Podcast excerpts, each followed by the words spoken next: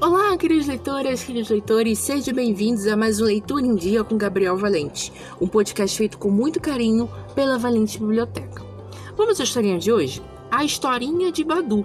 Os porquinhos estavam caminhando quando Badu contou a lenda do lobo que muito tempo atrás fazia coleção de caudas de porcos. Ele corria atrás dos porquinhos até eles perderem o fôlego e caírem no chão de tão cansados.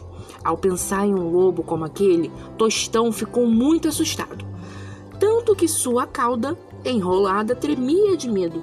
Quando a história acabou, Tostão sorriu. Ele ficou muito contente por perceber como Badu contava histórias tão bem. Afinal, Tostão sabia que as histórias abrem as portas para um mundo incrível, onde tudo pode acontecer. Espero que vocês tenham gostado. Semana que vem tem mais. Pa- aproveita para seguir as nossas redes sociais, no Instagram, arroba Valente Biblioteca, no YouTube, Valente Biblioteca, e acesse nosso site valente biblioteca blog ponto wordpress ponto com.